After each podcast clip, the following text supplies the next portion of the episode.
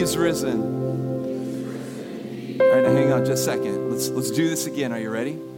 He is risen. He is risen indeed. Or level. He is risen. He is risen indeed. You guys can take a seat. It's great to have you here on Easter morning. I love that you're able to spend time with us. I have to confess to the media team in the booth last night, so I write my sermons, as you know, I work on them nearly a year in advance, start thinking them through because I'm a researcher by nature, and last night I was practicing my message. I already have it turned in, it's already been translated, everything's ready to go for the different campuses, and literally as I was working on it last night, God put a new word in my heart. And so, no slides, nothing, just the Lord pouring through me to you, what he shared with me last night. Here's what I would love for you to do. I want to take you on the journey of literally the resurrection story, but I want to take you on this journey through the tool that they used, which is the cross. And so if you would, bear with me for a moment. I haven't even had a chance to really practice this because it's so fresh in my soul. The cross. I took a class in between my master's and my doctoral work on Roman history, just kind of a one-off one out of curiosity. And I remember while I was in the class, I was studying the way in which the Roman Empire asserted its authority, Pax Romana.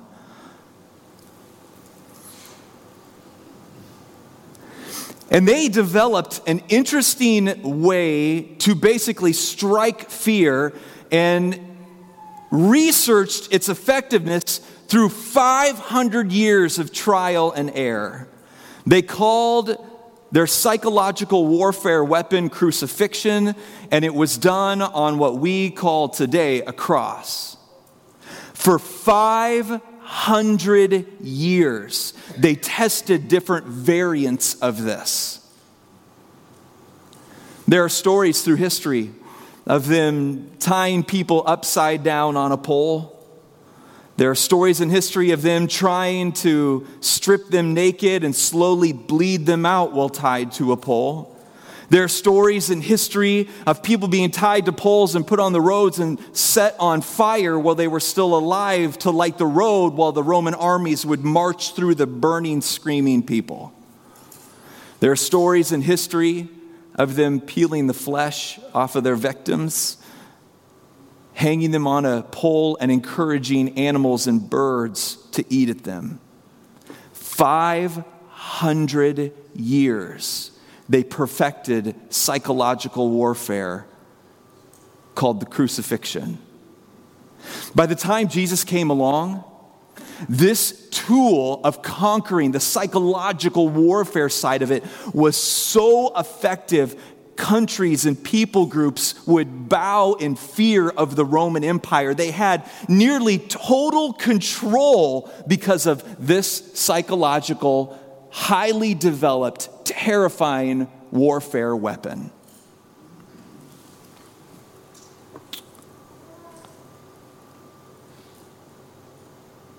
Have you ever stopped to wonder, like, how in the world did a cross become such a positive thing? I mean, people wear it around their necks. You probably have one in your house. They have it on the outside of Bibles.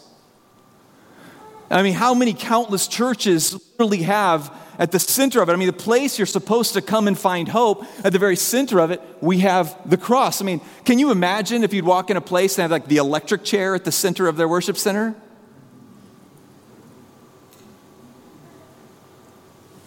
How did this happen? How in the world did the cross literally go from the perfect psychological conquering warfare weapon to the emblem of hope? How did it change? Jesus undid its reputation. You guys, I cannot tell you how big of a deal this was and still is today. He literally took the emblem, as the old song says, of suffering and shame, and he remade its identity into the emblem of hope for humanity. And so we find Christ in the crucifixion story, literally stripped, his flesh peeled off the back, strapped, pulled tight. They had mastered this weapon. Rubbing up and down against a splintered cross. Nails in his wrists, nails in his feet, pulled tight enough. The Romans mastered this literally, where they would slowly suffocate to death, and to take a breath, they would have to push against the nails through their feet, push up on it. The Romans over time also inserted mocking, and so what would happen is they'd pull these people out slowly. Sometimes it would take days for them to die, and then people would line up and mock them and make fun of them across the tree, out suffocating to death. So they take Jesus. They attach him to their psychological, highly developed warfare weapon, hundreds of years putting this thing together, mastering its art.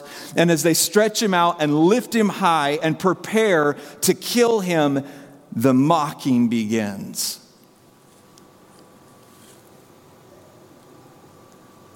And as his body literally shakes in pain, violently pulling against the nails and pushing up on the bottom, he takes his breath and he says out loud something nobody expected.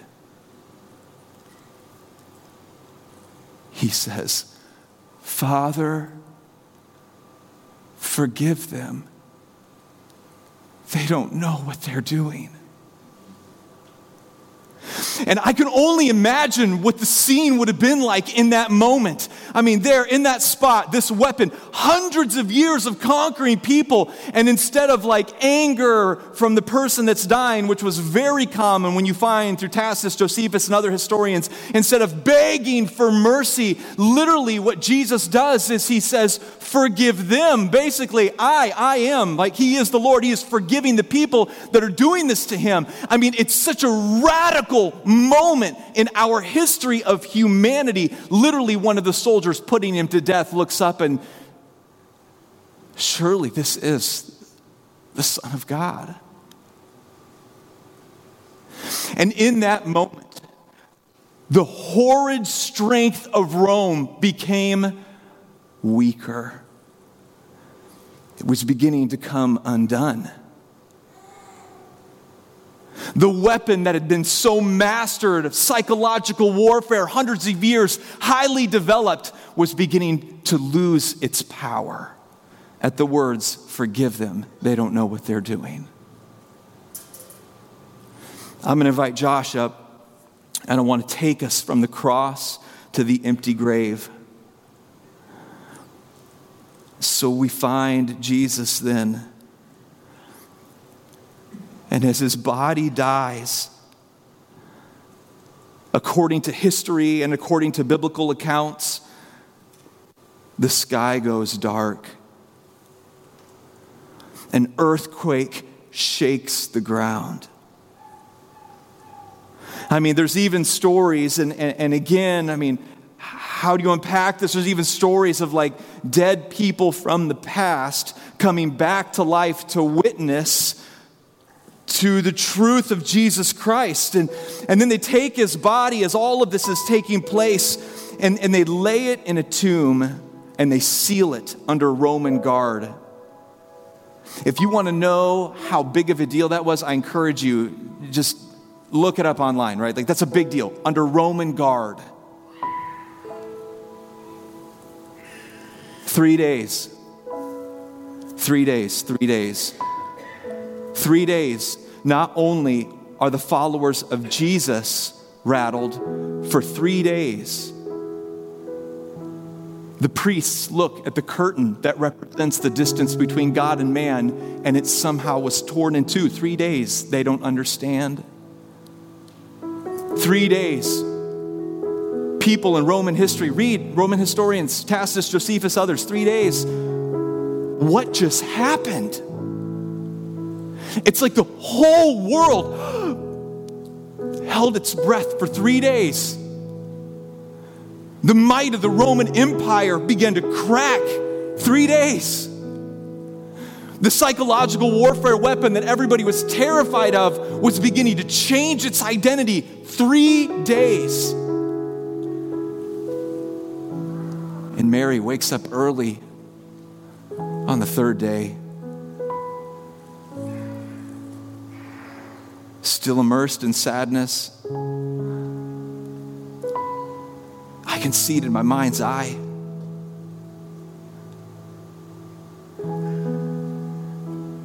She makes her way early in the morning. I can imagine the dew on the ground. I can hear her sandals as they walk across the gravel and dirt road. At this point, she's probably out of tears to cry. She turns the corner, and the tomb is open. She can't even wrap her mind around what's happened.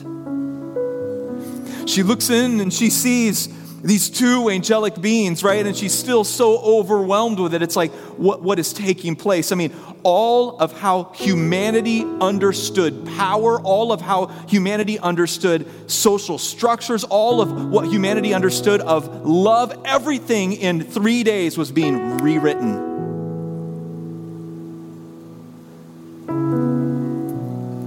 And a voice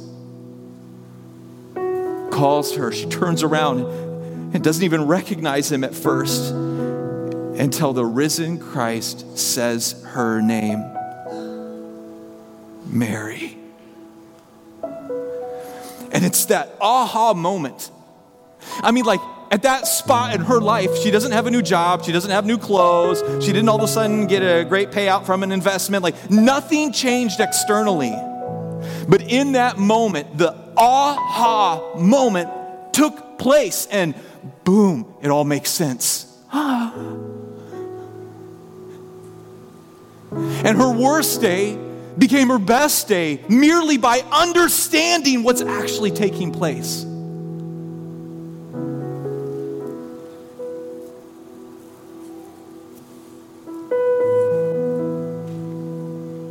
And on that third day,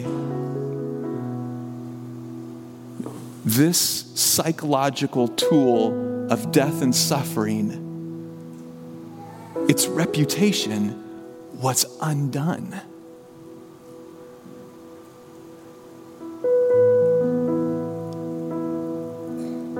And it became the emblem of hope. Now hang with me.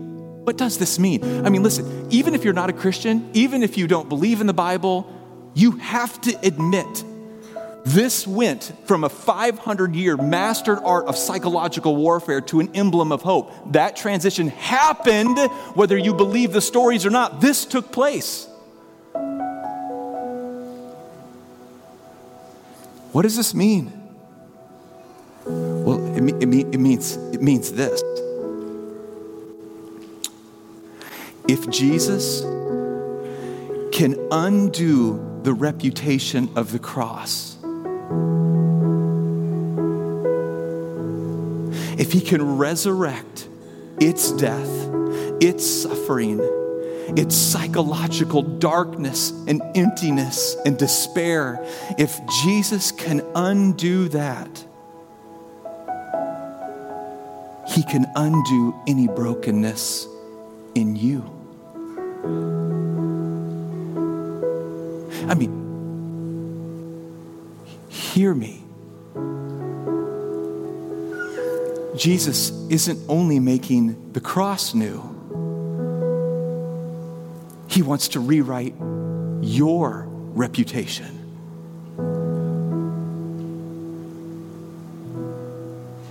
He wants to give you a new story. He wants to pull you in to becoming also an emblem of hope. You see, Christianity isn't merely an idea to be learned. It is a love to let immerse you. And my friends, the beauty of the resurrection story is this. When you turn into the place where all beauty comes from, He can make all things new. And that love calls to you. It calls to you. Even now, if you would, bow your heads. And I just want you to close your eyes for a moment. And I want you to think of the places where you bear suffering. The place where you still feel defined as a cross. You feel like your reputation, how could it ever be redone? How could it ever be made new? How could it ever be transformed? You feel the weight of that. It's like the hundreds of years of darkness that shaped the cross can be undone. All of the darkness in you can be undone. That's the promise of the empty grave. It can be undone, and it calls to you. It can be undone.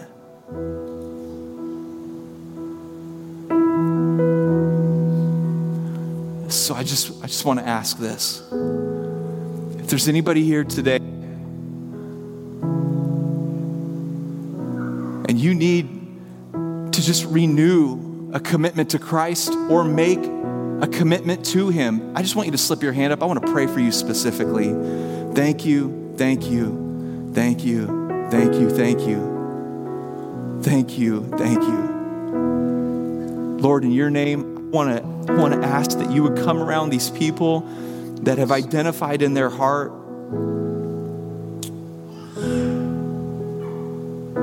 that they need that kind of love to compass them, divinely go before them, divinely protect them. The journey is not easy, but you are faithful. If there's anybody here today and you are following Jesus, but man, you just carry weight. It's in you. You bear the weight. Maybe it's depression or anxiety or past reputation, things that you've done, and you're thinking, I don't know how I can ever get untied to my old identity. If that's you and you're going, man, I just need God. I need God to make new things in me. I already love Him. I'm already following Him, but I just need God to undo these things that still feel tied to me. With heads bowed and eyes closed, I just want you to raise your hand. I want to pray for you. Thank you, thank you, thank you, thank you, thank you. Lord, in your name I ask. I ask in the name of Jesus that you would unbind the lies of the enemy that want to define us only by the brokenness.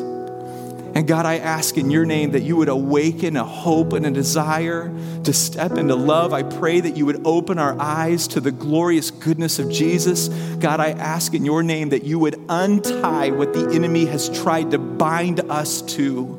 In your name, Jesus, set hearts free. Everything changed, even the reputation of the cross, because you rose from the grave.